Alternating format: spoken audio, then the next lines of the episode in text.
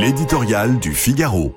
Ce n'est qu'un début par Yves Tréhard. Quand le moment est venu, l'heure est arrivée. Ainsi parlait Raymond Barre un an avant l'élection présidentielle de 1988, avec l'assurance qui le caractérisait lorsqu'on lui demandait s'il serait candidat.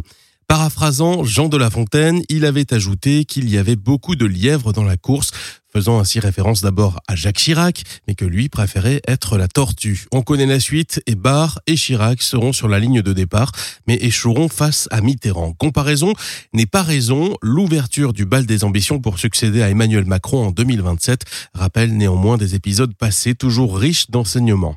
Au sein de la majorité, les prétendants supposés peaufinent leur tactique, tandis que Gérald Darmanin a des fourmis dans les jambes, Bruno Le Maire se dit habité par la patience, Édouard Philippe va sortir un nouveau livre. D'autres, comme Clément Beaune et Gabriel Attal, seraient aussi en embuscade. Chacun cherche à se singulariser et agite des symboles.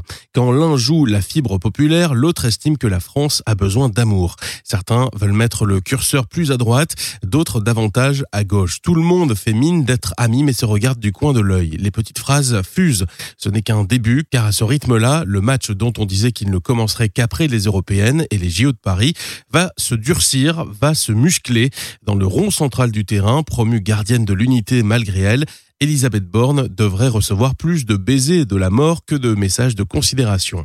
Pendant ce temps, Emmanuel Macron tente d'inviter tous les partis politiques à dépasser leur clivage pour faire avancer ses réformes. L'entreprise s'annonce compliquée, voire dépassée, car l'urgence pour le chef de l'État pourrait être bientôt de préserver coûte que coûte son fameux môle central qui risque de tomber en miettes.